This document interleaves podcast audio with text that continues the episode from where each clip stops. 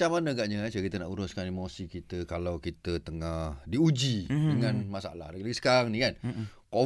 COVID-19 ni makin menjadi-jadi. Betul. Jadi kita punya kerja pun kata kan ada yang Kendala kena buat kan. kerja. Betul. So, semua pendapatan pun tak ada. So stres. Stres ada yang sampai putus asa pun cerita Putus tu. asa dia kan Ha. bunuh diri semua. Itulah Allah. pasal Allahu akbar. Nak uruskan benda ni, emosi kita ni. Bukan senang. Kita nak tanya dengan bonda kita, Prof Muaya. So bonda macam mana ni kita bonda ni? Ramai sangat yang tengah stres sekarang sampai putus asa dah tak tahu nak buat apa ni. Macam-macam ujian katanya ni. Faham. Pertama, tarik nafas. Aku sedut ketenangan, kebahagiaan, kesyukuran lepas Hmm. aku buang segala negativiti. Masya Allah. Okey. Dan zikrullah, astag cuba sebut sekarang astaghfirullahalazim. Astaghfirullahalazim. Tarik nafas.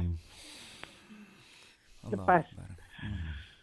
Okay, rasa lega tak? Lega ya Allah. eh. Ha, kenapa? Apa? Apabila kita istighfar, kita keluarkan uh, karbon dioksida dengan banyak dan bila kita tarik, kajian menunjukkan Mhm. kita sedut oksigen 5 liter lebih berbandingkan kalau kita tarik biasa. Okey. Katakanlah kita tengah stres, tiba kita orang bagi duit. Mm-mm. Dapat duit hilang sekejap lepas tu datang Betul. lagi. Sebab kita sedang hidup daripada luar ke dalam. So yang Bonda ajar tadi ialah teknik untuk kita first sedar emosi kita negatif. Mm-mm.